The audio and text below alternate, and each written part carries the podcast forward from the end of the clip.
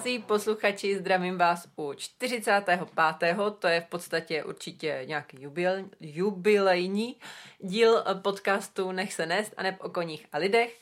A mám tu zase hosta. To já mám radost, když tu mám hosta. A teď by se teda říká moderně, že to je hostka, aby jsme byli genderově korektní, ale nevypadá jako hostka, vypadá sympaticky. Je to Nikola Sokelová a je to hirudoterapeutka. Ano, říkám to správně. Něco v takovém podání asi plus minus, ano.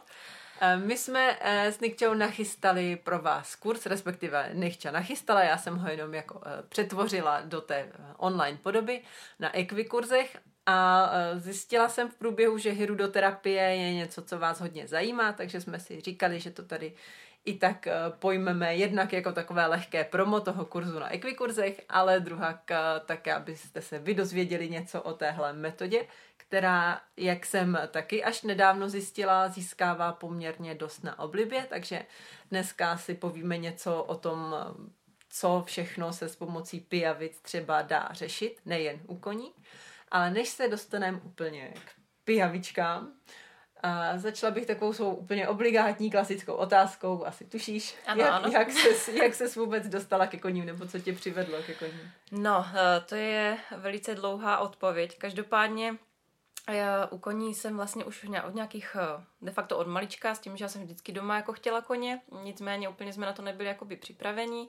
Když mi bylo plus minus 7 let, tak moje teta koupila mým sestřenicím poníka, jmenovala se Vendulka, byla to taková ta typická ponička, fakt jako zákeřná potvůrka, která nás vyškolila úplně neuvěřitelně moc, no jenomže, jak už to tak bývá, tak na jednoho poníka 3 děti bylo moc, takže teta tehra koupila anglického plnokrevníka, jmenoval se Very Times, maminka vlastně pocházela z napajedel a já když jsem ho viděla poprvé, říkám, já ho od vás jednou koupím.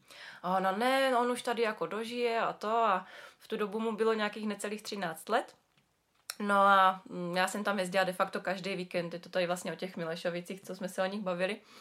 A postupem času se teta dostala do nějakých problémů a oni ho chtěli prodat. Jo? A já hned jakože, mami, koupíme ho toto. A mamka, ne, neblázni, až si jednou koupíš koně, tak to bude mladý, zdravý zvíře, takový to idylický, jako jo. A tak jsem nad tím, jako tehda byla hodně smutná, ale jakože nějak jsem se s tím smířila. A tehda mi psala sestřenice, že jestli je moje mamka doma, že jako její mamka s ňou potřebuje mluvit, že říkám, jo, ona je teďka u babičky, ale jak se vrátí, tak jakože jí to řeknu a že už mají kupce na ty mane. A já říkám, ale nesmíte ho prodat, než se s ním stihnu rozloučit, jako jo, já jsem z toho byla úplně nešťastná.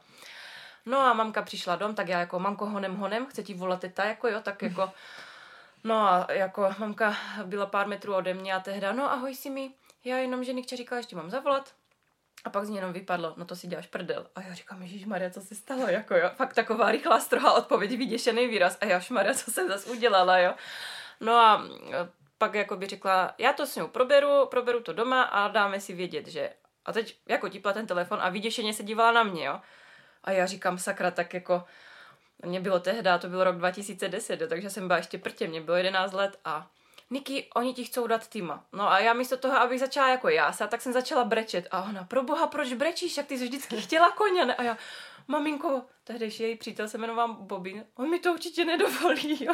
No taky, že jako ne, striktně ne, prostě ne, ano, tak to už bylo jako v háji, že, ale do dneška nevím, co ta mamka normálně udělala, ale za 14 dní jsme začali stavět maštal a už jsme se připravovali, že jako dovedeme koně domů, jo. Takže můj první kůň byl ten kůň, kterýho jsem si neúplně vysněla, ale věřím tomu, že to byl ten nejlepší kůň, kterýho já jsem v životě dostat mohla.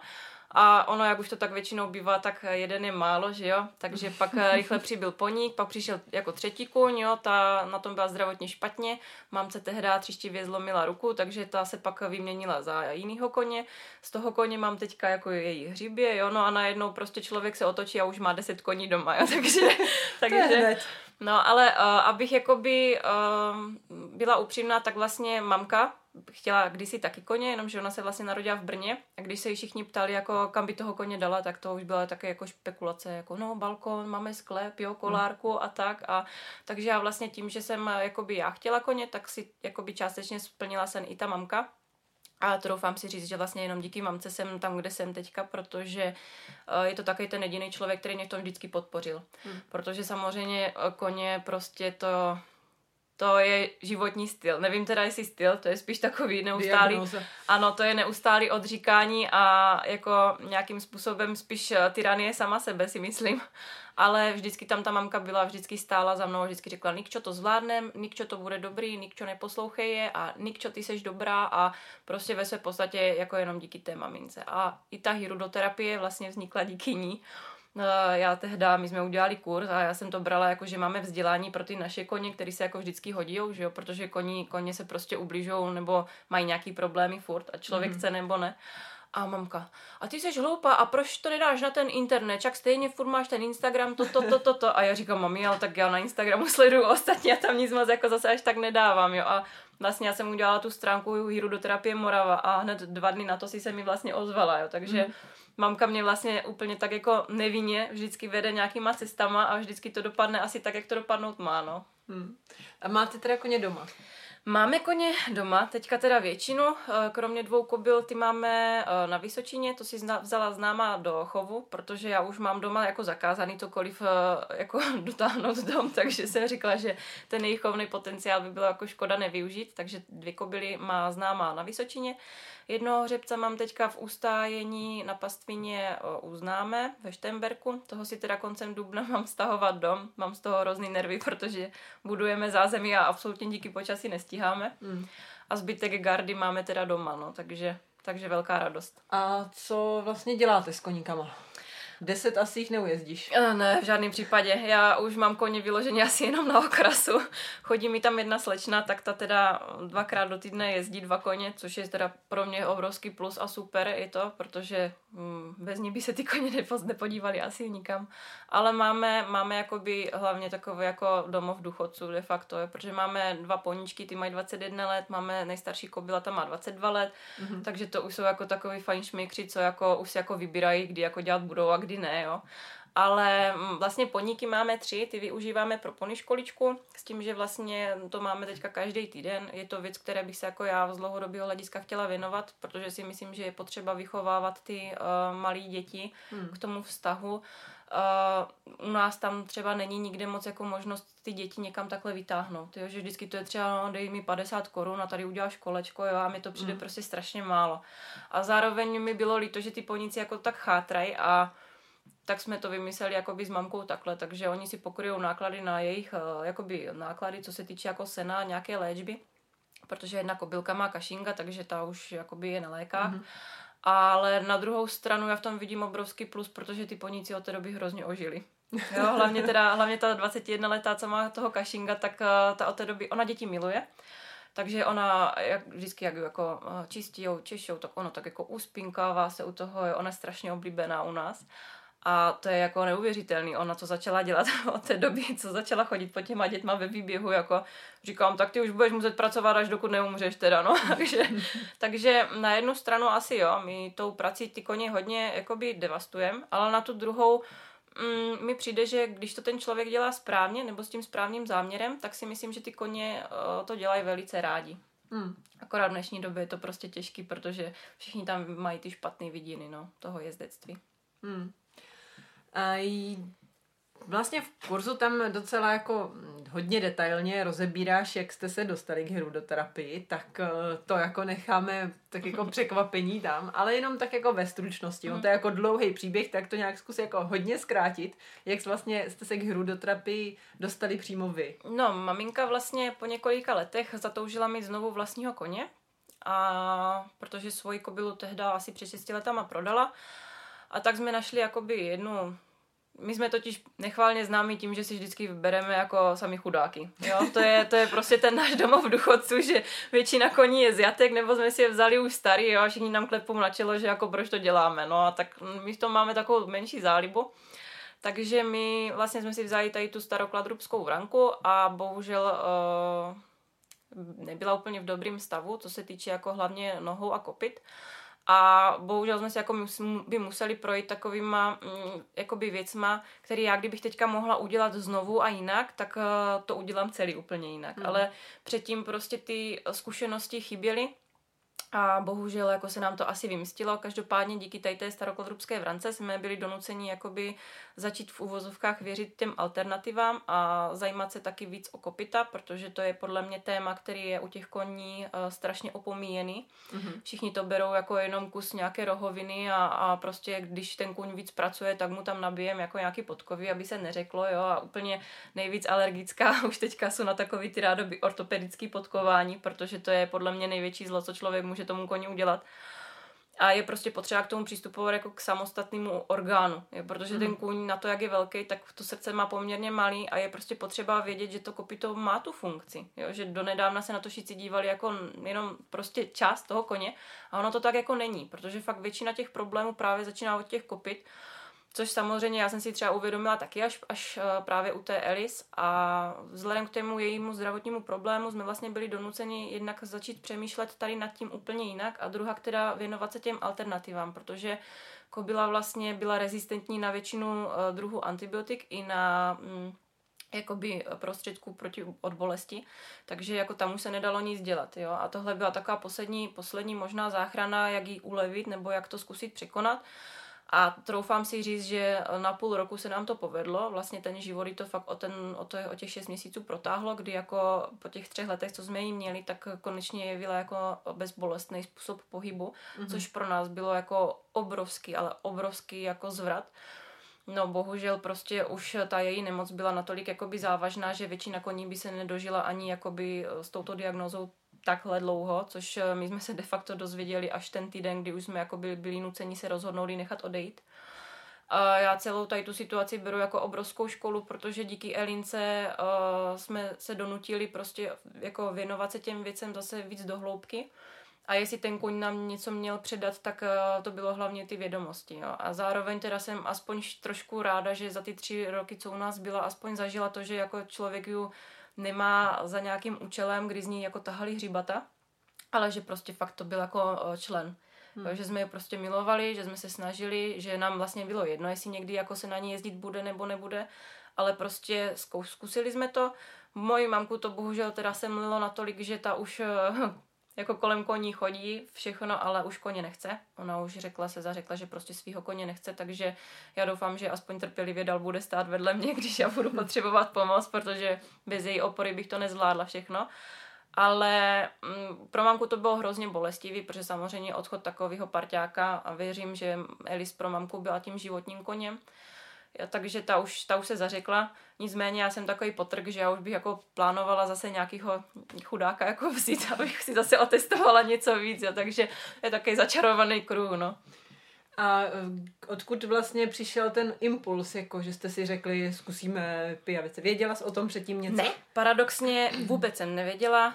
Tehda, jak už jsem říkala, Elis měla velký problémy s kopytama. Tehda jsme byli donuceni v uvozovkách se na to začít dívat jinak, takže jsme vykopli všechny kováře, podkováře, co nám do té doby radili, že musí mít podkovy, jo, a že bez podkov nebude chodit. Tak vlastně ona, když měla po každé podkovi, tak měla obrovský abscesy. Jo? Když byla zase bez podkov, tak nemohla chodit, takže to bylo strašně začarovaný. Každopádně tehda jsem potkala dalšího člověka, který do mýho života asi přijít musel. Byla to vlastně Verča, která se věnuje Mustang trimu, to znamená přirozené úpravy kopyt, tak jak podobně mají vlastně koně v divočině. A ona hodně právě jakoby propojuje jak ty kopyta s celou vlastně anatomií a fyziologií toho koně a ona, já furt říkám, že ona má rentgenový oči, jo, protože to, co normální člověk úplně na první pohled jako nevymyslí, tak ona ti řekne, je tam to.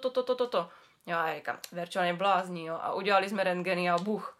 A já říkám, sakra, jak jsi to věděla, jako jo, takže Verča nás dovedla jakoby k nějaké úpravě.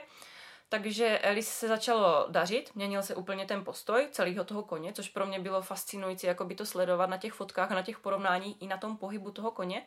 A tehda, když vlastně Elis znovu jakoby chytla už, jenomže to už nebyl jako normální abscesy v kopytech, jo, to už bylo prostě něco odporného. A Verča říká vlastně loni v listopadu, Nikčo, zkuste hirudoterapii, to je fakt super, já jsem to viděla v zahraničí, oni to hodně používají na schvácený koně a fakt by vám to mohlo pomoct. Jo. A já říkám, Veru, já ti věřím, já to zkusím.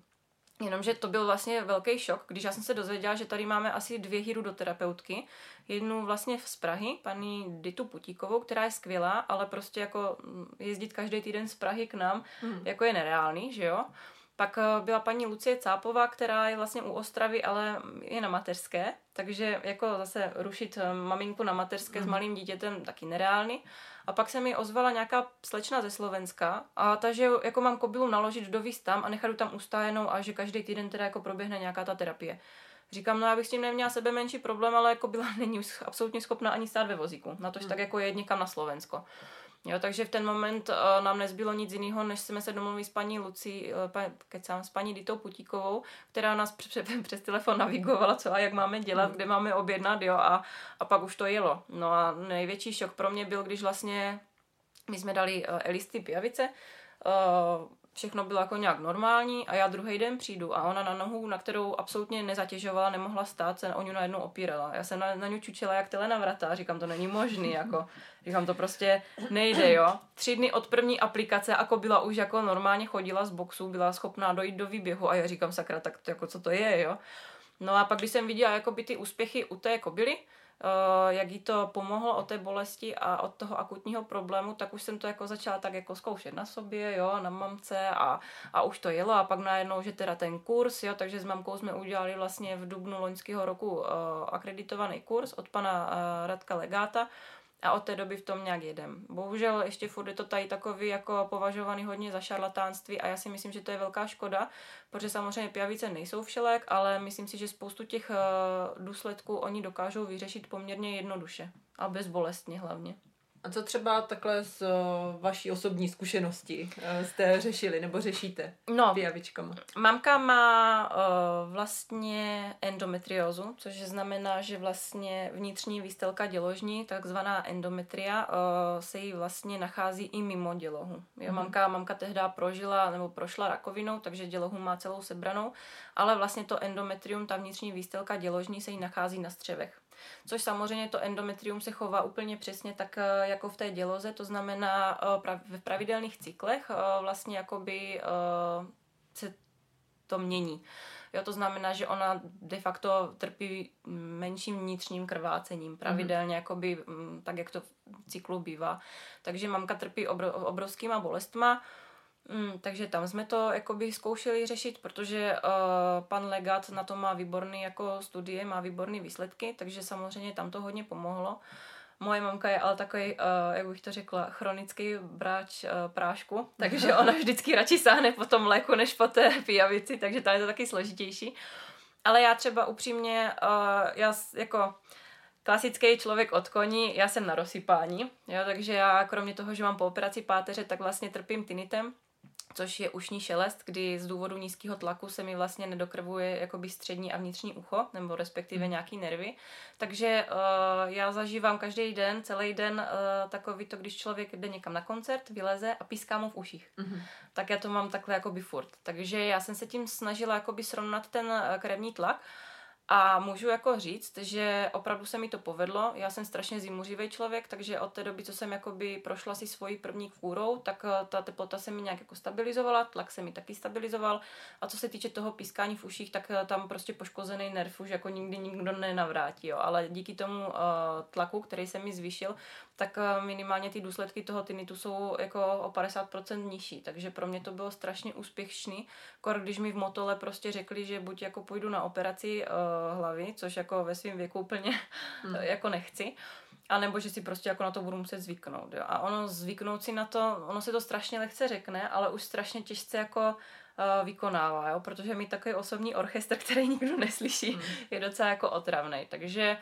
Takže toto jsou jako problémy, které já mám ošahaný, že prostě na mě fungovaly, ale zase je to trošku spojený s tou psychosomatikou, prostě člověk si prvně musí uvědomit, proč tím trpí a až pak zkusit řešit ty důsledky, jo? Protože tu příčinu tu má člověk vždycky zakořeněnou někde hluboko v sobě a vždycky je to taková pravděpodobně většinou jako prkotina, na které se člověk pak pozastaví a řekne si, ježišmarja, však taková blbost nemohla zapříčinit to, co jako já mám, jo, a pak od toho života dostane ty facky, kdy jako už mu to jako omlátí pomalu o hlavu, že jako už máš poslouchat ten vnitřní hlas, že teda je to tak, jak to je a A pak si člověk řekne, no jo, no, tak prostě jsem byla hloupá, jo, takže já se teďka poslední 2 roky hodně setkávám tady s tím, že já od toho života tak trošku jako dostávám nalískáno, abych si uvědomila spoustu věcí a zatím si myslím teda, že to je úspěšná remíza, no. Tak to je hezký výsledek. No. Takhle, když by za tebou přišel majitel, nevím, koně, psa nebo nějakého jiného zvířete a řekl, tak na co mě může pijavice pomoct? Co třeba jsou takový typický, řekněme, problémy koní, který, nebo i klidně méně typický ze svých zkušeností? Hodně jako rozšířený teďka jsou flegmony. Jo, to je fakt každý podzim, každou zimu, každý jaro, co vidím několik lidí, co se trápí s flegmonama a jako z toho normálního zdravotního hlediska samozřejmě přeléčení antibiotika má minimálně 10 dní. Já od mé zkušenosti vlastně s Elis doporučuji jedině antibiotika Kolbactan, protože jsou jako jediný, co pronikají částečně i do okostnice, což většina veterinářů jako řeší šotapenem nebo penicilinovýma antibiotikama, což samozřejmě není špatně, ale já už jsem taková hodně obezřetná, jako vzhledem k tomu, co se nám stalo. Zjistit vlastně, jestli je to z důvodu bakterií, nebo jestli je to z důvodu lymfy. Jo? V případě, že prostě je tam spíš lymfatický problém, tak zkusit to řešit s terapeutem, který prostě té lymfě pomůže.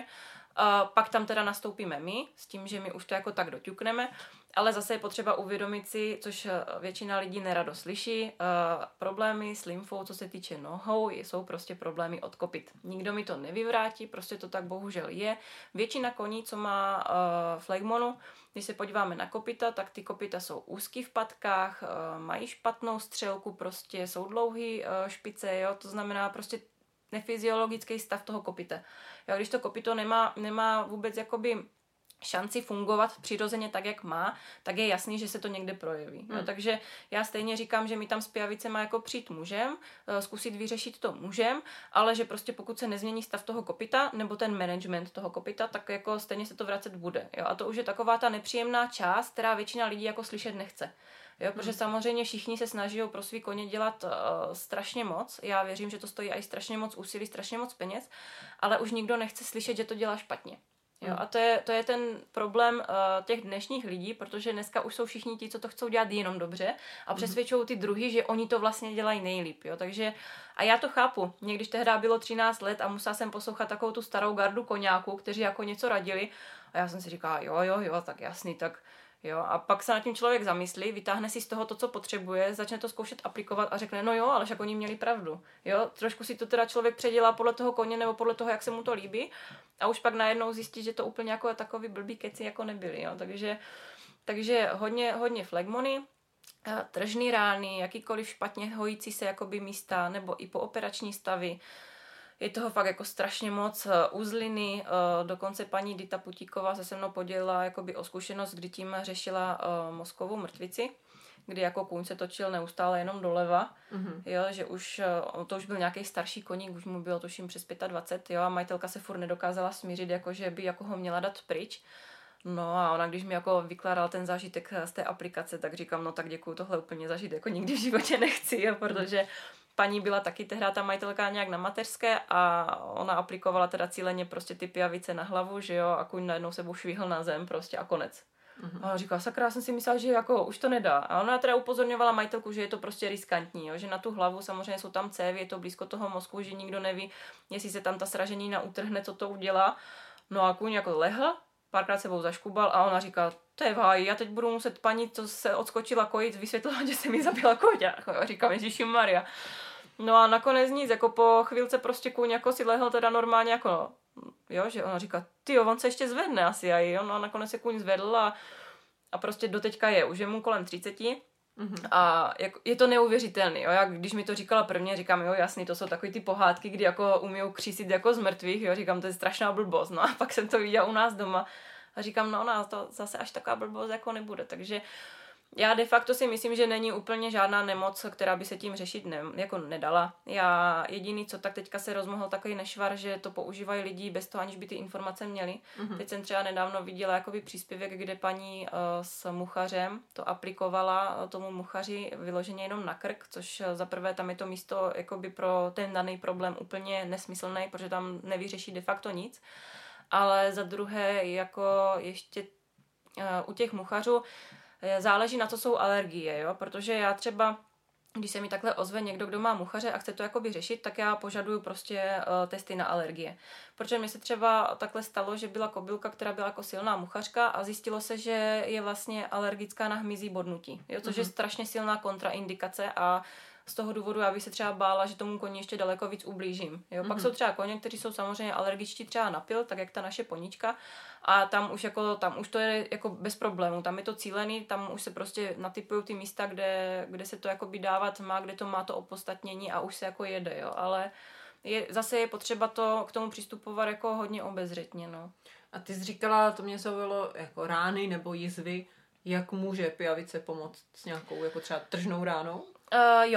Vlastně pijavice se přikládají v okolí té tržné rány a vlastně jednak, když si to řekneme, tak jenom stroze hlavní důležité látky, kterých je teda hrozně moc, tak spadají do určitých skupin. Jedna jsou antibioticky, kdy vlastně teda fungují jako přírodní antibiotika, které mají tu výhodu, že na ně nejde jakoby si vytvořit rezistence, protože oni oslabují vlastně obal toho viru nebo té bakterie, to znamená, že vlastně naše vnitřní buňky, co se týče imunit, jsou schopny je rozeznat a tím pádem zničit.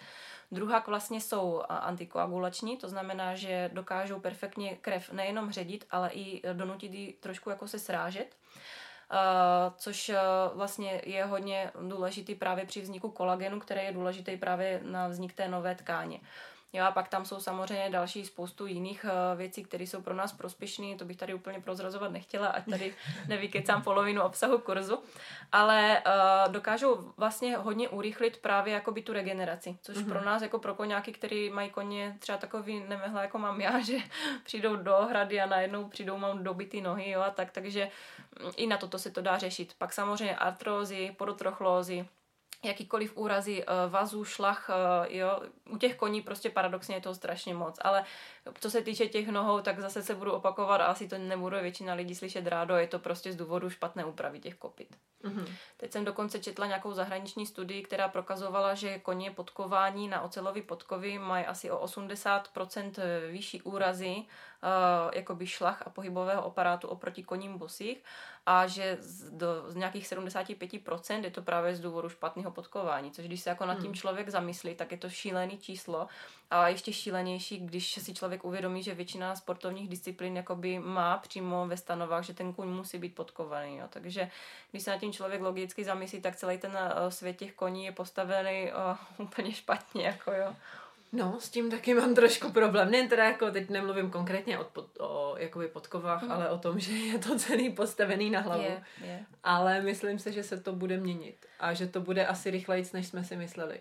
No, já v to upřímně doufám, protože já, když si pamatuju sebe jako 12-letý škvrně, kdy já jsem jako lítala na vysloužilým ex-dostihákovi po polích jako jenom na ohlávce a všichni mi klepali na čelo, že jako nejsem normální, že jako proč mu nedám do huby udidlo, jo. A říkám, však je to přece jedno, jestli jde na udidlo nebo bez udidlu. Samozřejmě byla jsem dítě, bylo to jako hodně riskantní a když se zpětně podívám, co všechno moje mamka se mnou musela přežít, tak si myslím, že už by měla mít svatozář. Ale jo, teďka, já nevím, je to tak těch posledních 5 let, když všichni začali jako jo, já jezdím na nákrčáku, já jezdím bez udidlově, to. Je to super, jo, fakt je to bomba, ale už si myslím, že ten kůň by měl znát i tu práci na tom udidle. Už to je prostě taková spolupráce udidlo bez udidlo, ten kůň podle mě by měl zvládat obojí. Samozřejmě jsou koně, kterým vyhovuje něco jakoby úplně jiného. To třeba moje plňáska, ta perfektně funguje na padelce, perfektně funguje na hakamore, ale dají člověk do pusy udidlo. A to je vražedný stroj prostě, to je něco šíleného, ona to má teda získaný z dostihu, prostě bohužel tam se těm koním chová trošku úplně jinak. Jo, a když jsem tehda jako začala s ním chodit na závody a začali jsme trénovat právě na tom hakamore, protože pro mě to bylo daleko příjemnější, kdy já jsem na ní vyvíjela de facto žádný tlak, jako byla fungovala úplně perfektně. A najednou se objevili takový ty lidi. Ježíši Kriste, víš, co to dělá? Na tom nose tomu koni, jo, a to. A říkám, šmarja, že mi to říkáš zrovna ty, co má podkovanýho koně, jako jo. Říkám, to je prostě... Takže je to takový zvrácený, ale já doufám, že tak, jak jako by se rozkvetlo to jezdectví bez toho udidla a už jako lidi nad tím jezdectvím celkově začínají trošku přemýšlet jinak, že ty koně vlastně fungují úplně jinak, že to není jako, že sednu, jedu a že to je jenom sportovní náčiní, který nějak jako funguje nebo nefunguje.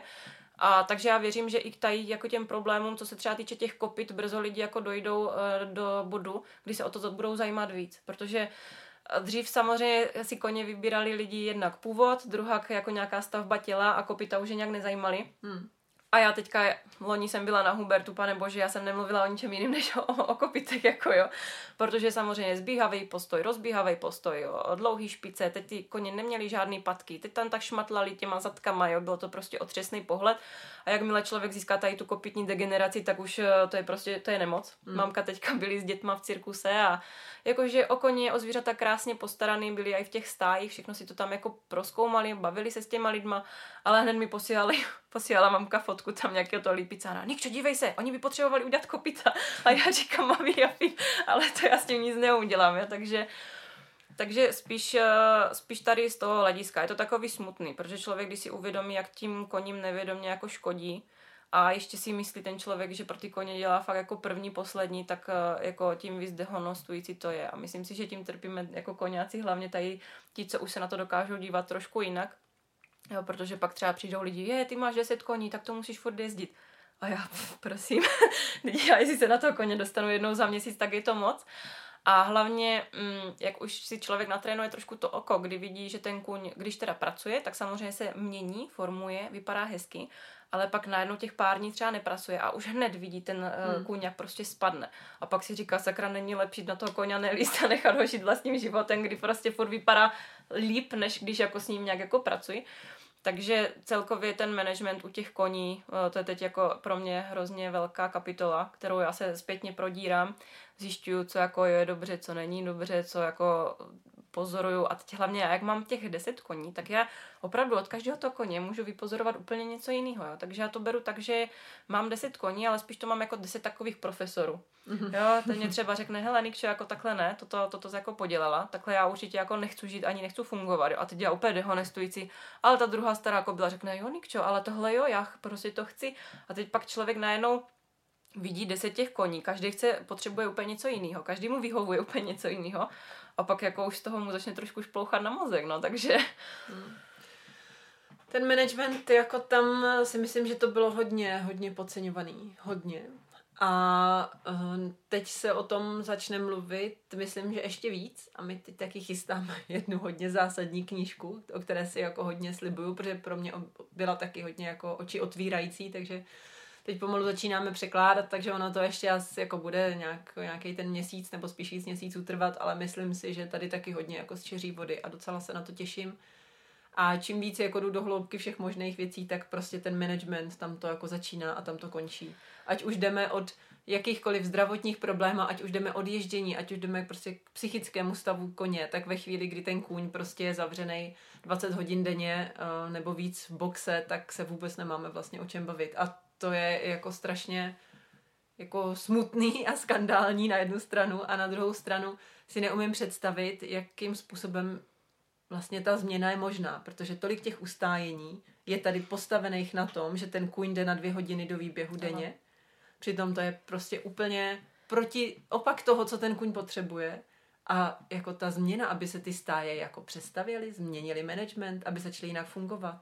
Tyjo, jako neumím si to vůbec představit. My tady v republice máme tu smůlu, že bohužel se u nás hojně pěstuje. To znamená plochy, které by byly teoreticky možné použít pro nějaký paddock paradise anebo, nebo pastviny nebo cokoliv jiného, tak radši jako samozřejmě propadne státu nebo zemědělcům, aby se tam jako něco pěstovalo. Nebo se tam dělá hala výrobní. Ano. Parkoviště. Ano, jo, takže to je jakoby jeden z hlavních důvodů, proč si myslím, že u nás to nikdy nebude možný dělat tak kvalitně jako třeba v zahraničí. Na druhou stranu já třeba mám, jak už jsme se bavili právě o tom managementu, já mám fakt vyzkoušený, že ne každá stáj, která vypadá jako luxusně, opravdu luxusní je. Já jsem si takhle loni musela ustájit svoji 7letou kobylku vlastně do Kyjova k jedním známým. Boxy krásný, jo, jízdárna taky fajn, přístup perfektní, ale prostě už tam byl ten problém, že taky kůň chodil omezeně jenom do výběhu. Což já jsem viděla jako velký problém, protože moje koně byli zvyklí na noc box a jinak celý den venku a už je jedno, jestli prší, sněží, fouká, prostě ty koně ven chcou, tak prostě venku budou. Samozřejmě tam mají permanentně furt seno, takže jim nic jako nechybí, že jo, což člověk, když si uvědomí, že jim fakt stačí jenom ta kopa toho sena nebo ten balík, že prostě ten kůň je spokojený a už nic víc řešit nemusí. tak bohužel po určitých několika měsících se stalo to, že kobyla, která v životě nebyla nemocná, ona jediný, co kdy měla, tak jako roček si pichla do kopyta hřebík, takže měla absces, na který my jsme přišli až 2 měsíce potom, co dobrala antibiotika, protože samozřejmě se jí oddělila celý to chodidlo a celý se jí to udělalo nový, takže pak chodila s obvazem, protože to měla opravdu citlivý. Ale ani to, jo, ona prostě jenom kulhala, ale neměla teplotu, prostě člověk by na to nepoznal. Nikdy nebyla nemocná, nikdy neměla koliku, nikdy nezakašlala, nikdy žádný problém. Byla pár měsíců v tom ustájení, jo, a najednou prostě, že leží. A já říkám, sakrášak, ale ona si nelehá prostě, jo. To je takový ten kříženec Araba a to je, její maminka byla z Polska, otec vlastně taky pochází z Polska. To je prostě arabský hucul, to je tvrdý kuň, prostě jim neskolí nic, jo, a teď já jsem tam přijela, říkám, ona jako divná, jo, a teď začala pokašlávat a já jsem volala samozřejmě hned veterináře, jo, a on, že nemá teplotu, že jako na poslechu je relativně čistá, že jí máme dávat bylinky, jo, ACCčka a takový. A říkám, no, jako, já bych byla radši, kdyby se jí přece jenom dali antibiotika, kdyby se přeléčila. Nejsem nějaký typický člověk, co by prostě antibiotika dával úplně na všechno, ale u toho koně, který fakt nikdy nemocný nebývá, tak už je člověk taky jako zaražený, opatrný. A doktor, ne, když tak, kdyby se to do týdne nezlepšilo, tak prostě ty antibiotika dáme. No sakra, byly 3 dny, kobyla 40 horečky, ležela, já už jsem myslela, že je po ní prostě, jo, majitelka ustání vyřízená, samozřejmě přijel veterinář, kobyla se úplně celá zacpala, takže hned prostě prolivání, kapačky, antibiotika, léky od bolesti, jo, teď prostě ona, jak je jemňonka, tak prostě jí otekl celý krk, byl to úplně špatný. 3 dny, rozhodla jsem se, že dám pijavice, dala jsem pijavice a najednou den potom prostě bez horeček, nekašlala, tekl jí teda hrozný sopel, jo, ale normálně jako byla začala dělat bordel, litela, všechno toto a já říkám, to snad jako není možný, jo, a prostě jak kdyby člověk luskl prstama a kobyla nic. A takhle to vydrželo další asi, 2-3 měsíce, to jsme zrovna úspěšně složili cvičitelské zkoušky, a bylo to 25. dubna a já říkám, tak teď ti dám týden volno, prostě najezdila ses, jako, protože cesta tam byla 2 hodiny v hengru, jo, teď prostě u cizí ustájení, cizí koně, hodně práce, toto, říkám, dám ti prostě týden 2 volno, ať si odpočneš, prostě všechno. No sakra, to jsem neměla dělat, protože 3 dny na to, co mě jako byla volno, tak zase kašel. A to už jsem hned jela na jistotu k veterinářovi, že prostě chci antibiotika, že prostě už to nechci riskovat, že to dojde do takové fáze. Nasadila jsem jí antibiotika a prostě nic se nedělo. To už jsem se jako fakt naštvala, domluvila jsem se s paní Bezděkovou, kobylu jsem naložila, jela jsem tam, tehdy se jí dělali jakoby sonoplic, sonda do plic, jo, to pro mě byl obrovský zážitek, protože najednou, když člověk vidí jakoby ty vzdušné vaky, jo, a jak se vede ta sonda prostě přes ty nozdry a najednou vidí ty plíce, já jsem se třeba dozvěděla, že moje kobyla má anomálii průdušnice, je normální průdušnice, je prostě samozřejmě jako kruhovitý tvar a ona ji má tak lehce jako do srdce. Jo? A říkám, a co to jako je? A teď já úplně vyděšená, že zase další zdravotní problém, jo? Že zase... To jo, nikdy v životě asi na 99% nikdy jako nějak omezovat nebude, jo? Tak už jsem si jako... jo? A teď jsem si říkala, jo, kdybych já ji někdy chtěla prodat, jak já jim to budu jako vysvětlovat těm lidem, jo? Samozřejmě ne, že bych to někdy měla v plánu, ale stát se může kdykoliv cokoliv, že? A... Takže vidět ty plicní sklípky a až kam je člověk se jako schopnej dostat jenom blbou sondou. Sice to stálo teda nekřesťanský peníze, ale tehdy se vzali vlastně stěry z toho hlenu.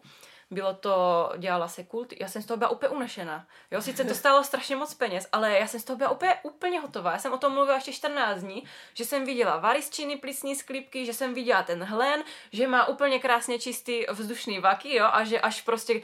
Teď jsem mamce úplně to nadšeně popisovala, kde až v té hlavě, jo, jsme prostě s tou sondou byli, mamka úplně vyřízená. A nakonec došly jakoby výsledky, kdy teda prostě se potvrdilo, že moje kobyla je alergická na nějaký druh plísně. V životě nikdy nic takového neměla a doktorka sama doporučila vykopnout ven, přístřešek, být venku. Jo, vykopli jsme ju ven, doběhli jsme nějakou léčbu, kterou prostě měla. Od té doby musím zaklepat, kobyla prostě čistá. Teďka je teda znovu v boxe s tím, že ju mám teda ale u sebe doma zpátky. A zase, jo, člověk by řekl, ty boxy nemáme úplně jako nejkrásnější, jo, člověk by si představoval ty boxy daleko hezčí a pak si říká, sakra, čertvem, jak vypadají, je to vzdušný, prostě těm koním to tam vyhovuje a paradoxně fakt opravdu ne vždycky to nejlepší, je to nejlepší.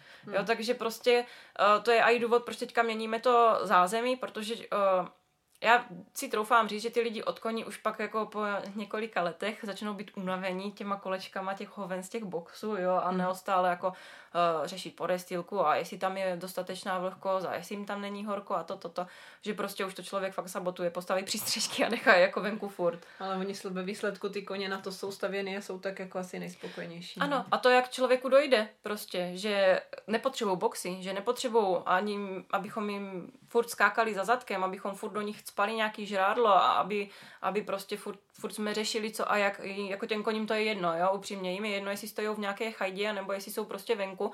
Oni vlastně člověk stejně vypozoruje, že i když mají venku přístřešek, tak tam chodí, tak možná jako vykonávat svoji potřebu, že tam ano, moc ano, jako nechodí, jo. No, takže prostě to je vlastně důvod, proč jsme se rozhodli teďka celý to naše jakoby ustání měnit, protože jednak už jsme unavení. Fakt jako když má člověk denně obskakovat 10 boxů, 10 koní, tak je to po těch letech unavující a teď jako my už nemáme koně tady pár týdnů nebo pár let na to, abychom jako ještě neměli nárok mrčet, abych to řekla takhle, tak už jsme se jako rozhodli, protože přece jenom je pohodlnější vybrat ty kobylince z toho výběhu prostě a mít klid, vědět, že dobře koní tam nakutálím jednou za týden prostě balík sena, dám tam síť, že jo, pohlídám vodu a oni jako fakt ve své podstatě nic víc nepotřebujou prostě. Oni jakmile mají pohyb, tak prostě to je všechno vyřešený, jo. A teď jako já to vidím na té naší nejstarší plňasce. My jsme si vzali z napájedel, kdy ona prostě byla od jara do podzimu 24/7 venku na pastvině. Vlastně v napájedlích je stahovali dom akorát na zimu, kdy už se kobyly měly hřebit. A ona prostě v boxu, ona nechce být. Jo, já jí teda dávám deku, protože už je taková, jako má tu horní linii prostě horší. Takže už se bojím, že jakoby profoukla, onemocněla nebo něco takového. Ale ona když je 24/7 venku, jí neotíkají nohy, nemá žádný problémy, hezky přibírá, i ta horní linie se hezky osvaluje. Jakmile ji začnou zavírat do boxu, což se teďka jako by stalo teďka přes tu zimu, tak prostě začne opadávat, začnou jí otíkat nohy, i přesto, že třeba nemá žádný příkrm, jo. Teď spousta lidí řekne, no kvalita se na to. Prostě já jsem s mamkou ještě taková, že my koním nedáváme nic, co my sami bychom jako nepozřeli. To znamená, co se týče sena, tak to my jsme jak popelky, protože furt přebíráme. A jako fakt to je jednoznačná cesta. Prostě člověk si uvědomí, že fakt méně znamená více. A to, jakmile člověk od koní prostě pochopí, tak se celý ten jeho koňský život úplně otočí o 380 stupňů a je z toho zmatený. A teď si říká, a sakra, nejsem já ten tyran, když ty koně mám jakoby venku. A prd prostě, jo, člověk je kopne ven, najednou vidí, jak ty koně prosperujou, nemají žádné zdravotní problémy, prostě najednou je nic netrápí, nekašlou, neteče jim z očí, jo, prostě žádný problém. A pak si řekne, no tak jo, a teď člověk nad tím začne prostě spekulovat, začne polemizovat, teď prostě si to začne porovnávat a řekne, Ježíši Maria, já jsem byla tak primitivní, jako, že se mi vůbec jako si dovolila někam zavřít, jako jo. Jo, ale ono to je prostě nastavení, jako spousta těch lidí to má jako podle sebe, je mě zima, tak prostě koníčkově zima. Vlastně, já jsem 100krát viděla naše koně, který mají opravdu jako až takový extrémně otevřený přístřešek, tam fakt jenom když prší, tak na ně tam až tak tolik neprší, když jdou do toho přístřešku, ale jinak fakt to tam mají docela takovej syrovej odchov.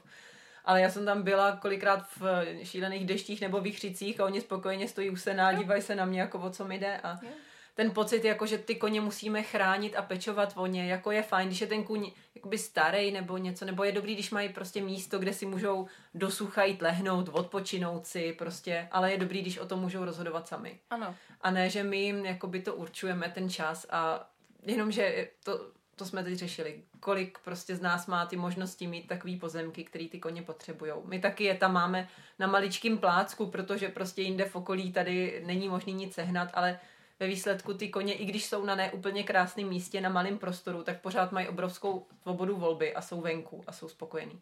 Já když jsem měla Gajarda v boxe, prostě okamžitě začal mít alergie, dušnost, jo, on potřebuje být venku a vyhovuje mu to a jako myslím si, že to je jako velká cesta. Ale aby jsme úplně neodbočili od tématu, jasný. Od tématu. Ještě se vrátíme k té hirudoterapii. Jsme se jako rozvášnili tady na téma management. Ale ono bohužel všechno souvisí se vším a tohle je tak strašně propojený, že Teď právě ještě poslední rychlá odbočka. Teď končíme s překladem knihy Léčení koní od Margaret Coates. To se týká víceméně energetického léčení, jakoby nějakých energií, naplní. A ona tam o tom přesně mluví. Ona tam říká, já můžu udělat jakoby s tím koněm v úvozovkách zázrak, ale ve chvíli, kdy on jde prostě do toho tmavého boxu a ten management je špatný, tak je to jenom prostě otázka pár hodin, kdy já mu můžu pomoct. A tohle je jako něco, co... o čem bych byla jako ráda, kdyby se tady začalo víc mluvit a že to, co je považovaný tady za dobrý standard, krásnej naslanej boxíček a 2 kupy sena denně, že to prostě není to, co ten kůň jako potřebuje. Ono ve své podstatě ty pijavice fungují úplně stejně. Oni perfektně dokážou řešit důsledek, ale oni nevyřešou tu příčinu. A pokud ten člověk u toho koně prostě nebude minimálně bádat, kde ta příčina vznikla nebo proč, tak prostě ty pijavice člověk, nebo nejenom člověk, ale i ten kůň prostě může být ověšený úplně celý a prostě nezabere to. Může mít kůry milionkrát do roka, nezabere to. Jo, to znamená, to samo vlastně se stalo i u nás, u té Elis. Jí to jako výrazně pomohlo, ale prostě už to bylo pozdě. Já kdybych tehda to jakoby celý mohla udělat znovu, udělat jakoby od začátku, tak já tu kobylu ani nedovezu dom, já rovnou bych s ňou jela na kliniku, bohužel nechala, ač to zní víc drasticky, nechala bych jí obě přední kopyta prostě normálně úplně natvrdo odřezat do živýho, dala bych ji do závěsu, zasádrovala, dala jí Kolbactan, antibiotika klidně na měsíc v kuse, byla by prostě v závěsu, hned na to by se právě začala jakoby používat ta hirudoterapie a já věřím, že ta kobyla by to jakoby rozchodila, jo, ale ta osteomyelitida, kterou vlastně jakoby ona měla osteomyelitidu kopytní kosti, což je jakoby zánět té kopytní kosti, tak u lidí se to třeba řeší tak, že pokud do 48 hodin nezaberou antibiotika, tak už prostě se o tom nespekuluje a jde se amputovat. Jo, jiný případ je to třeba, pokud to je v kostrči, nebo kostrč se ještě relativně jako odstranit dá, ale pokud je to třeba jakoby napadená páteř, tak samozřejmě ta se jakoby nedá vysekat pryč, že jo, takže tam je to jakoby takový horší, ale co se týče končetin, tak prostě to je jakoby nemilosrdný, jo, a bohužel prostě já vlastně i v tom kurzu se hodně možná nehezky vyjadřuju o veterinářích. Není to tak, že bych chtěla házet všechny do jednoho pytle, to vůbec ne. Já věřím tomu, že jsou perfektní veterináři, kteří se neustále vzdělávají a kteří prostě se snaží ty problémy řešit komplexně.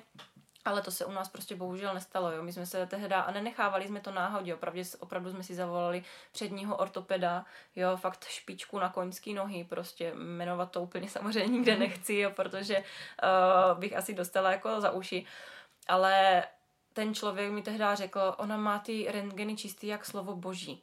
Jo, a tak si řeknete, sakra, jak může mít čistý rentgen, když ten kůň jako vyloženě trpí prostě. A teď už to vůbec nechápete. Když vám jako odborník řekne, že jako tam nic není a vy víte, že tam něco je, tak jako prostě něco špatně. Bohužel jakoby až poslední 2 měsíce před Elisčiným koncem jsme vyměnili veterinářku a ta hned ještě z rentgenu z roku 2019, kdy se dělali první rentgenové snímky, řekla, no jo, ale ona ten zánět kopytní kosti měla už v tu dobu. Jo, a říkám, dobře, a můžete mi vysvětlit, proč tady ta kobyla byla teda 3 roky s takovou těžkou jako diagnózou, prostě prognózou, kdy všichni věděli, že to jako asi konec bude. Ona řekla, ona tady už byla jenom kvůli vám. Jo, dokonce prostě teď se podělím asi s takovou nemoc příjemnou věcí. Den předtím, než se Elinka uspávala, tak už... to už člověk pozná, když ten kůň jakoby chce odejít. Jo? My už to máme zažitý od toho našeho prvního koně, kterého jsme taky bohužel museli nechat uspat v jeho 23 letech, protože tam už jako nebyla cesta taky. Ona, je to úplně tak, jak se to říká, že před smrtí se uleví. Ona den před tou smrtí, my už jsme teda byli rozhodnutí, že už ho necháme uspat, že už to dál nejde, ona najednou začala šlapat na všechny ty 4 nohy, jo, my už jsme to úplně sabotovali, takže jsme ho pustili i přesto, že byla schvácená na trávu, ať si prostě ten poslední den fakt jako užije do plna. Dovedli jsme ji do té ohrady, naslali jsme jí tam kopu sena, protože ona už nechtěla ležet jakoby v boxu ani v přístřežku. Ona už na tom byla tak špatně, že my jsme ji jakoby museli vodit k vodě, museli jsme jí jako nutit jídlo, jo, dělali se jí meše, aby se zavodnila, jo. Už prostě postupně šlo vidět a jak jí se lhávají ledviny, už to prostě jako bylo fakt špatný. Ona si lehla do té kopy sena, my jsme tam tehdy byli do noci, mamka s kobylou byla ve výběhu, spala s ní až do rána, protože jako říkala, že ji prostě nechce nechat samotnou. A ráno, když přijela veterinářka, normálně ta kobyla se zvedla, my už jsme jí museli pomáhat stávat, jo, my už prostě, už to nedávala, ale ona viděla tu veterinářku, ona poznala to její auto, ona vstala a začala jí tak nabízet tu nohu. Jo, jakože pojď, jdeme léčit, prostě ještě to přiváž, prostě já to ještě zvládnu. Jo, to uspávání, já jsem nikdy v životě tak hrozný uspávání jako neviděla, jo, protože ona, i když fyzicky už jako nemohla, tak ona duchem furt tady jako chtěla být. A to je to nejhorší, když člověk musí udělat to rozhodnutí, že i přes tu vůli toho zvířete, prostě ví, že ta jiná cesta není. To bylo jako věc, která mi udělala strašně zle. A pak jsem říkala té paní doktorce, říkám, můžete mi vysvětlit, proč ta kobyla ještě stojí, proč prostě, protože my jsme ho uspávali na 2x. Jí normální dávka na uspání, ona lehla, ale ona furt dýchala, furt prostě jako, říkám, ale ona ještě žije, jo, a teď veterinářka poslechla, no, jí ještě bije srdíčko, že mamka ta už prostě, ta byla úplně v hysterii, už brečela, já jsem jako by tam celou dobu u toho byla, já jsem mu držela všechno, že jo, a když už byl teda konec, říkám, můžete mi jako říct, co to bylo, a ona prostě od vás odejít nechtěla, ona prostě věděla, že vy ji tady ještě potřebujete, jo, takže i tohle jsou takový ty hnusné zážitky, které ale prostě bohužel k tomu světu koní jako patří. A mít tu zodpovědnost. To je jediná možnost, kdy já si troufám říct, že my za to zvíře musíme přebrat tu zodpovědnost a musíme za něho vybrat, protože, jak už to prostě říkala, to zvíře by mělo mít možnost si říct, chci být schovaný, chci být venku, toto počasí mi nevadí, toto počasí mi vadí, prostě toto nechci, toto chci. A to tady nemají. Jo, lidi si myslí, že si koupí zvíře a že jako to zvíře bude fungovat tak, jak prostě ty lidi. Ale takhle to prostě není. Jo. A to je zase, vracím se k té hirudoterapii, zase teda velkou obklikou, ale prostě pokud my nebudeme řešit příčiny, v životě se nám nepodaří vyřešit důsledky. Jo. Ať už hrozně jako na to navazuje ta psychosomatika, kdy já se vlastně o to opírám i v tom kurzu, několikrát to tam zmiňuji, prostě není to všelék. Není to všelék, nikdy bych si netroufla říct, na veterináře se vyprdněte, to vyřeší jako nějaká pijavička, to taky ne, ty veterináři jsou prostě potřeba, ale je potřeba, aby prostě ten veterinář uznal, že jsou tady i jiné možnosti. Než... A jaký máš třeba zkušenosti konkrétně, jakože veterináři a hirudoterapie? Jaký jsou reakce? No právě když jsme kobyle to dávali poprvé, tak my jsme měli úplně jinou veterinářku, než k nám pak jezdila jako posléze. A ta veterinářka už byla jako taková docela ne sprostá, ale už jako nám třeba řekla, toto je naposledy, co vám dávám léky od bolesti, už tu kobylu utraťte, já už s tím nechci mít nic společného. Jo, to je ta poslední věc, kterou člověk jako chce slyšet prostě. Kor když já vím, že spousta lidí si řekne, ježišmarja, to je jako chudák, vyzdechanej kůň, on určitě nedostává nažrát, jo, nebo ten se jako nehýbe. Prostě bohužel jenom ten majitel ví opravdu, co ten kůň má za sebou, s čím se ten kůň pere. Nikdo neví, jak se s tím pere ten majitel. A ten veterinář by měl říct, podívejte se, vidím tam tohle, ta prognóza je velice špatná, prostě vím, že se s tím perete už dlouho, já bych vám navrhoval prostě to ukončit, to trápení, jak pro vás, pro to zvíře. Tady takhle by to člověk asi pochopil daleko líp, než když řekne, toto je naposledy, co vám dávám nějaký léky, jo, to už ten kuň tady nemá dávno co dělat. Prostě já vím, že ta jejich práce je těžká, ale měli by prostě mít trošku jakoby... nějaký prostě souznění s tím majitelem, jo? Že pokud prostě ten majitel je přesvědčený o tom, že ten kůň odejít nechce, a já jsem do toho byla přesvědčena do posledního okamžiku, kdy Elis dýchala, tak by tam vždycky jako měla být nějaká ta pomoc. Jo? A to na to právě tady ty veterinářky, když jsme tehdy dovezli ty hirudoterapie, tak nebo ty pijavice a chtěli jsme to zkusit. A co si jako to slibujete, to si jako myslíte, že to zachrání tady nějaká žížala, jo? A byli taky strašně jako skeptický. A já říkám, nezlobte se na mě, říkám, ale ten kůň je náš. A já když se rozhodnu s prominutím, že mu prostě přivážu vlajku k prdeli a bude tady běhat po Klenovicích, tak prostě to tak bude a vy s tím nic neuděláte. Jo, takže jo, pak se s náma jako přestali úplně bavit, když teda viděli, že té kobyle se začalo najednou jako líp dařit, jo, a to byl i důvod, proč jsme museli veterinářku změnit, ale ta z toho byla naopak úplně nadšená. Jo, a to už je pro mě takový ten první jako velký skvělý dojem, že ten veterinář je opravdu otevřený i těm jiným možnostem, že prostě řekne, mě to vždycky zajímalo, jak to funguje, vy jste mi prostě potvrdila, že to funguje dobře, já bych se o tom chtěla jako dozvědět víc, určitě to budu doporučovat. Toto, když vám řekne lékař, tak si řeknete, jo sakra, tak to je asi dobrý doktor, když jako uznává, že není to jenom o těch jako ampulách s těma antibiotikama a s těma lékama, že všechno jde řešit prostě takhle. Takže je to takový napovážený, jo. A vidíš třeba nějaký jako potenciál hirudoterapie ve veterinární péči? Jakože... Já určitě 100%, protože třeba v Německu je to normálně uznána léčebná metoda, jo. A v Německu to funguje, prostě v Německu tak léčí spoustu zdravotních problémů, ale ne u zvířat, u lidí, jo. A jako v čem je to zvíře jiný než ten člověk? Takže prostě pokud to má jako ten... Jediný problém je, že ty zvířata neumí lhat. Oni ani neví, jestli jim dáváte placebo, jestli by jim to mělo fungovat nebo nemělo fungovat, kdežto lidi jsou takoví jako špekulanti. Jo, oni řeknou, no sice mi to pomohlo na tohle, ale zase to tamto, jo, a lidi jsou takový potvory v tomhle, jo, trošku. Těm koním prostě tam na těch zvířatech to vidíte. Jo, a nejenom na koních, i na těch psech, na těch kočkách, jo. Já to dokonce mám v plánu jednou aplikovat i svým prasátkům, jo, takže já v tom vidím obrovský potenciál a myslím si, že čím dřív se ti lidi tím začnou zabývat a začnou to zkoumat, tím líp pro ně samotný, protože pak si uvědomujou, jo, to je, spousta lidí mi řekne, já to nepotřebuju, já jsem zdravý. A já říkám, kouříš? No, kouřím. A já říkám, piješ vodu? No, piju vodu. A já říkám, piješ bylinkový čaje, že? Jo, piju, to je úplně super, to mi hrozně pomáhá. A říkám, jo, říkají ti něco jako kyselý deště? Aha, a proč ty bylinky jsou jako největší houba de facto na těžký kovy? No, a to já jsem nevěděl, říkám, no jo, ale chodíš na očkování? Spoustu lidí, tak jak já, má tetování prostě a toto jsou všechno ty bordely, kde se prostě nám do toho těla dostávají ty těžký kovy, jo. A pak jsou to takový ty nemoci, kdy jako třeba můj bratr, on trpí Kawasakiho syndromem. Je to asi 7 dětí v České republice, co to mají. Je to autoimunitní onemocnění napádající jakoby kosti a klouby, ale nemá to žádnou příčinu. Jak to jako nemá žádnou příčinu? Všechno přece musí mít nějakou příčinu, jo? Takže prostě spousta lidí řekne, no to nepotřebuju, já jsem zdravý, jo? Ale chodíme na očkování, pijeme vodu, jíme bylinky, pěstujeme na zahradě, jo? A jíme jídlo zvířata, z obchodu. Ano, samozřejmě, jo. A to jsou prostě všechno aspekty, kterým my si prostě do toho těla dobrovolně pouštíme. A toto jsou všechno ty věci, které nám hirudoterapie jako dokáže prostě v tom životě ulehčit, protože oni spustili v tom těle tak silný detox, že to by se jako jeden zbláznil, jo. Hned vlastně po té hirudoterapii člověk by měl vypít o 2 litry denně víc vody, aby prostě to tělo zvládalo to všechno. Jo, já jsem byla jak prutokáč, prostě. To bylo hrozný. A co jsem vypila, to hned šlo ze mě. Říkám, to se není možný, říkám, já tady umřu na dehydrataci, jako jo. Neuvěřitelný, co to s tím tělem udělá, jo. Já jako s nízkým tlakem, co by vám hodně zimuřiva, tak najednou mě bylo furt vedro. Šílený vedro. Já jsem nevěděla, co mám dělat. Tak jak já jsem neopustila v domě mikinu, tak já jsem furt litala v tílku a furt jsem mrčela, když vypnu to topení, že to je jako sila, jo.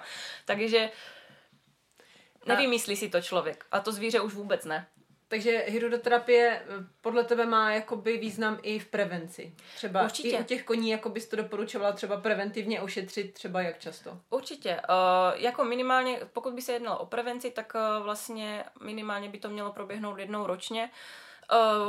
Je to úplně jakoby jedno, jo, v jakým ročním období. Samozřejmě pokud ten kůň už má nějaký zdravotní problémy, jako třeba tu muchařinu, tak je lepší začít tady už ten únor, březen, aby prostě se zamezilo těm extrémním měsícům, kdy to ty koně jakoby tíží nejvíc, ale minimálně jednou ročně, jo, a to sami u lidí prostě. Ale jako je potřeba si říct, že nezafunguje, když přijde člověk nebo i ten kůň jednou se mu udělá, já nevím, že se mu přiloží třeba tomu koni 8 pijavic, a pak si člověk myslí, že má jako na rok vystaraný.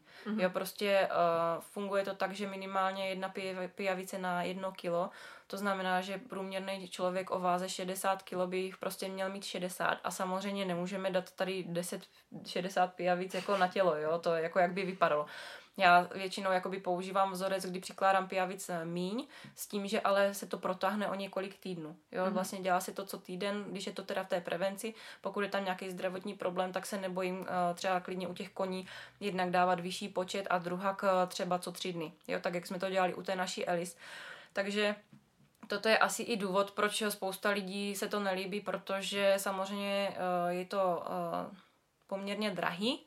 Na druhou stranu, já si myslím, že když člověk dokáže vyhodit spoustu peněz za úplné zbytečnosti, tak už by si jako mohl dovolit jakoby vzít ty peníze a investovat to buď do zdraví svýho, nebo do toho zdraví toho koně. Přitom, když to řeknu blbě, Úplně moc terapeutů to nedělá. Spousta lidí to bere jako, že je to zakázaný, že by se to nemělo, ale já jsem jakoby opačného názoru a sice, že ty pijavice lze použít znovu. Ale není to tak, že já bych si třeba, já nevím, tady v lednu dala pijavici a tobě bych ji dala v červnu. To tak jako vůbec není. Je to vlastně tak, že pokud já tu pijavici použiju na toho koně, tak ho už musím do smrti tu pijavici používat jenom na toho koně.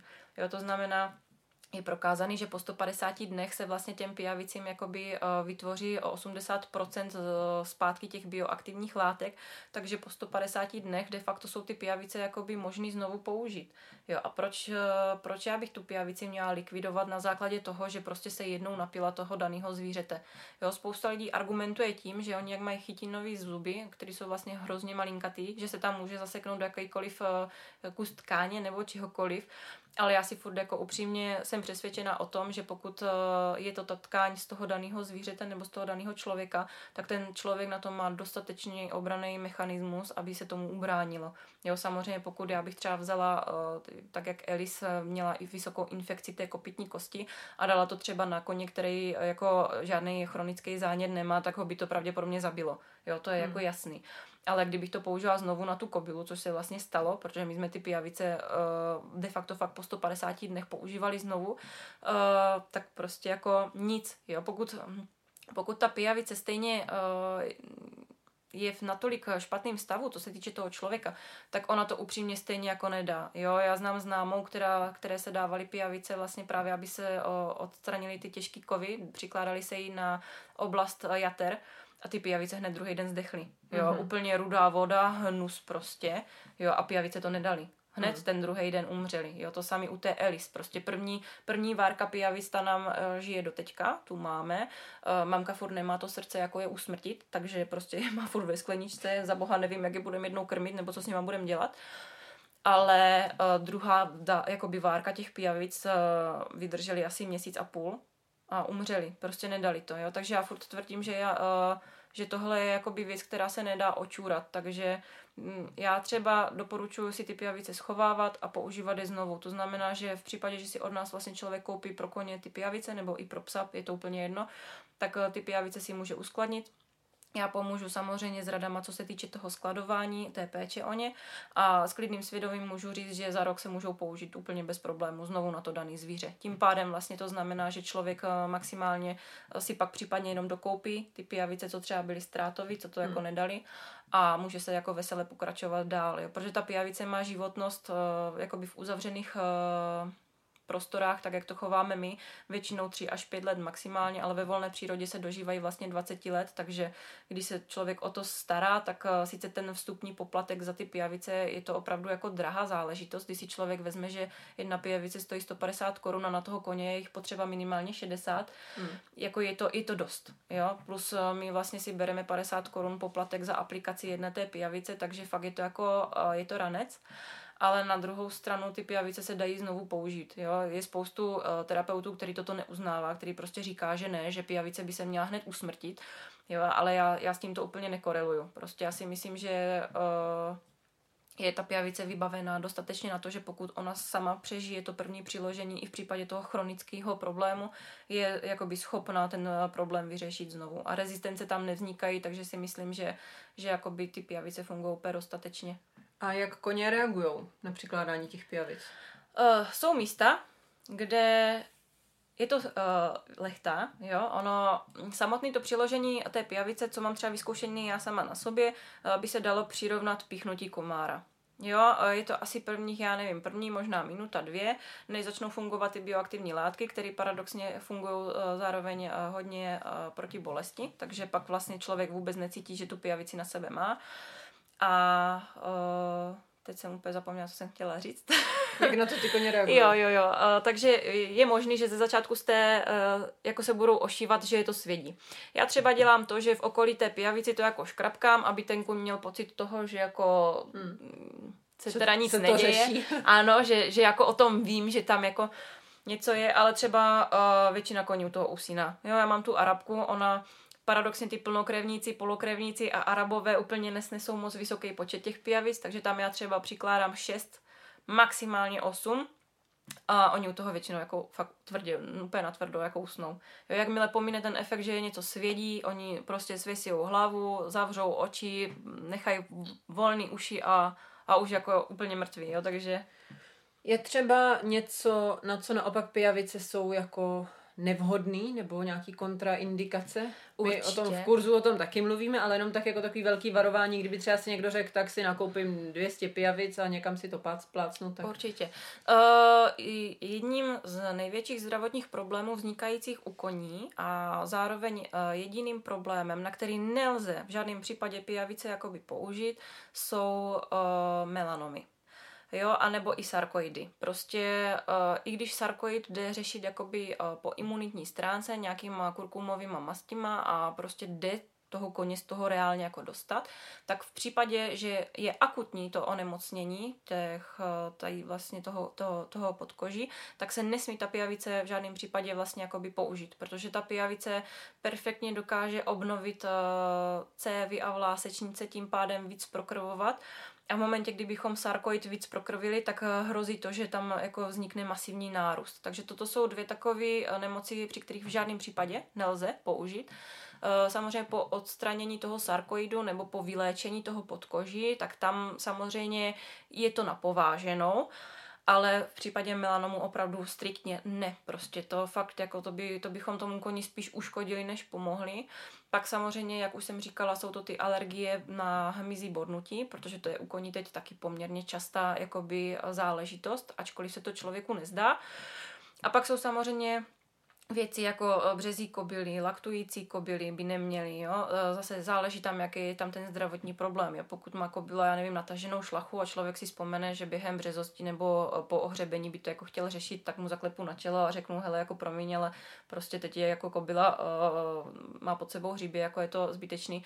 Pokud ale naopak by to byla jako fakt jako důležitá záležitost, kde prostě je to opravdu jako napováženou, tak samozřejmě i tam se jakoby dá v případě, že to hříbivý pod tou kobylou jakoby, tu aplikaci provést, jo. Ale je to takový šul nul, jo. I vlastně u dětí do 15 let minimálně se vůbec pijavice nedoporučují, protože tam se vyvíjí ten imunitní systém a takový zásah by jako mohl mít poměrně velký rizika do budoucna. Samozřejmě zase jsou případy, kdy prostě je daleko důležitější odstranit ten akutní aktuální problém, než prostě jako řešit, jestli to dítě v budoucnu bude jakoby víc k něčemu náchylnější. Jo. Takový případy jsou třeba v knížce pana Radka Legáta se přímo jedná o holčičku, která, když otec sekal trávu, tak tam strčila jakoby ruku, takže samozřejmě úraz úplně neuvěřitelně odporný, jo, samozřejmě dali to nějak dohromady, ale vznikla tam obrovská krevní sraženina, obrovský otoky, jo, a jako vypadalo to fakt hrozně. Kdy tam se opravdu rozhodli, přestože to bylo asi 3 nebo 4letý dítě, prostě tu hirudoterapii provést a úspěšně, protože hned 3 dny na to se začal ten stav klidnit a díky tomu ta holčička opravdu o tu ruku nepřišla, protože tam hrozil velký infekt. A jako ten pohled, já doporučuji tu knížku si přečíst, protože to je jeden velký zážitek. A já hlavně miluju ty knížky, kde to je jakoby jak odborně, tak ale i prostě tou praxí proložený, že se to jako čte fakt dobře a ty případové studie, je tam jich strašně moc. Zároveň bych určitě nedoporučovala, aby si někdo jenom tak někde koupil 200 pijavic a hlásal, hurá, jsem hirudoterapeut, jdu to naflákat na všechny svoje zvířata. Není to dobrý, bez nějakých vstupních informací. Samozřejmě já bych byla velice vděčná, kdyby nás v budoucnu bylo víc, ale doporučila bych právě projít ten kurz pana Legáta, protože to je takový minimum, co si myslím, že člověk může jakoby tomu pověnovat. Určitě bych to nedoporučovala, tak jak jsme do toho bohužel byli vhození my, že jsme neměli žádné informace a museli jsme se na někoho obrátit. Samozřejmě zase, pokud je tam nějaký vážný případ, tak... Lepší asi udělat něco, než neudělat vůbec nic, ale není to tak jednoduchý. Jo? Může to mít opravdu fatální následky. Ty pijavice se nesmí přikládat na určitý místa, což se vlastně o tom povídá i v kurzu. A není dobrý, když to člověk jenom tak bez hlavy prostě na toho koně dá. Nebo, když to řeknu blbě, na koně ještě čertvem, ale kdyby to někdo jako chtěl zkoušet na sobě, tak by to jako fakt mohlo být fatální. Takže v ideálním případě vás kontaktovat. Jako těch hirudoterapeutů je strašně moc, jo? Takže pokud to někoho zajímá a chtěl by to, tak samozřejmě kontaktovat nás může. Na druhou stranu může si udělat i ten akreditovaný kurz a může v tom pokračovat, protože já třeba sama sebe úplně nevidím v té roli té hirudoterapeutky, jako spíš k tomu člověku, co tu informaci jako roznese. Jo, protože prostě lidi by se měli učit být soběstační, mít, umět se spolíhat hlavně sami na sebe. A tím, že jako samozřejmě, když někdo napíše nebo zavolá, já pomůžu, poradím, vysvětlím, řeknu, případně klidně i přijedu, aplikuju, nemám s tím sebe menší problém, ale je prostě potřeba si uvědomit, že je potřeba tomu jakoby věnovat opravdu velkou pozornost a nebrat to na lehkou váhu. Jo, protože pak, když já nevím, když si to naplánujem, že ta terapie bude třeba trvat 8 týdnů a že každý týden se budeme scházet a najednou v půlce si člověk řekne, hele, už mě to stálo dost peněz, já vidím nějaký pokrok, tak už to necháme být. A pak se třeba za 3 měsíce ozve, hele, ta hirudoterapie byla úplně jako na prd, protože už je to tady jako zase, jo, je to takový, zase je to taky velice ošemetný téma, takže já jako člověk postavený tady do té situace, tak na jednu stranu jo, já v tom vidím velký potenciál, vidím, že to může spoustě lidem pomoct a vidím to jako super věc, ale na tu druhou lidi jsou prostě lidi a ta práce s lidma je strašně těžká, takže a bohužel furt žijeme v tom přesvědčení, že lidi zase ale naopak daleko víc budou dopřávat tomu koni, než aby sami si ty pijavice jako vzali. Jo. Takže já se pak třeba dojedu na terapii a člověk mi bude říkat, no ten můj kůň je furt unavený a furt ho něco trápí a to. A já se pak podívám na toho člověka a řeknu samozřejmě, že ho něco trápí. Mě ten pohled na vás taky trápí a není to tím, že byste mi byli nesympatičtí, jako jo, prostě. Pak je jako potřeba uvědomit si, že ty koně strašně moc stahujou prostě z nás. A já mu toho koně můžu řešit od rána do večera, ale pokud ten majitel toho koně bude prostě na odpis, tak já s tím koněm nic neudělám, že jo? No, tak jsme to tady tak hezky obkroužili ze všech stran. No. V podstatě jsme si řekli, že všechno souvisí úplně se vším, což určitě je informace, kterou jste chtěli slyšet a která vás potěší, zejména pokud hledáte rychlá a snadná řešení. Ne, to se nevyplácí. Děkuju Nikče moc jednak za kurz, který opravdu stojí za to, takže doporučuji vřele si ho absolvovat. Možná i vyzkoušet nějakou pijavičku na sobě nebo na koni. A děkuju i za tenhle podcast a budu se těšit na nějakou další spolupráci. Já doufám, že to nebyla poslední a věřím tomu, že to jako poslední nebyla a jsem moc vděčná za tu možnost, která mi byla jakoby poskytnutá, jednak, že můžu tu informaci prostřednictvím EquiKurzu a tady tebe vlastně šířit dál. A minimálně se to dostane do podvědomí více lidem a druhá, že vůbec existují lidi, kteří si dají tu práci tím rozšiřováním těch informací, protože to je podle mě, ty jsi na sebe upletla tady tím hroznej bič. Já si toho jsem vědoma, protože každý takový ten člověk, co jako se snaží pro ty lidi ty informace hledat, střádat a poskytovat je, tak to musí být jako neuvěřitelná zodpovědnost vůči sama sobě, ale hlavně někteří ty lidi jsou fakt tak jako nevděční. Že máš můj velký obdiv a vždycky ten obdiv mít budeš, protože to, co tady jako děláš v České republice, je neuvěřitelný. A já jsem za to strašně vděčná z pozice majitele koní. A holt těch, co mají rádi jenom to jezdectví, tak to už je jako jejich boj, jo. Ale moc děkuju a budu se určitě těšit na příště. Tak teď jsem tady úplně dojatá na konci, tak každopádně děkujeme za pozornost, že jste to s náma tak dlouho vydrželi. A u nějakého z dalších podcastů se budu těšit na slyšenou.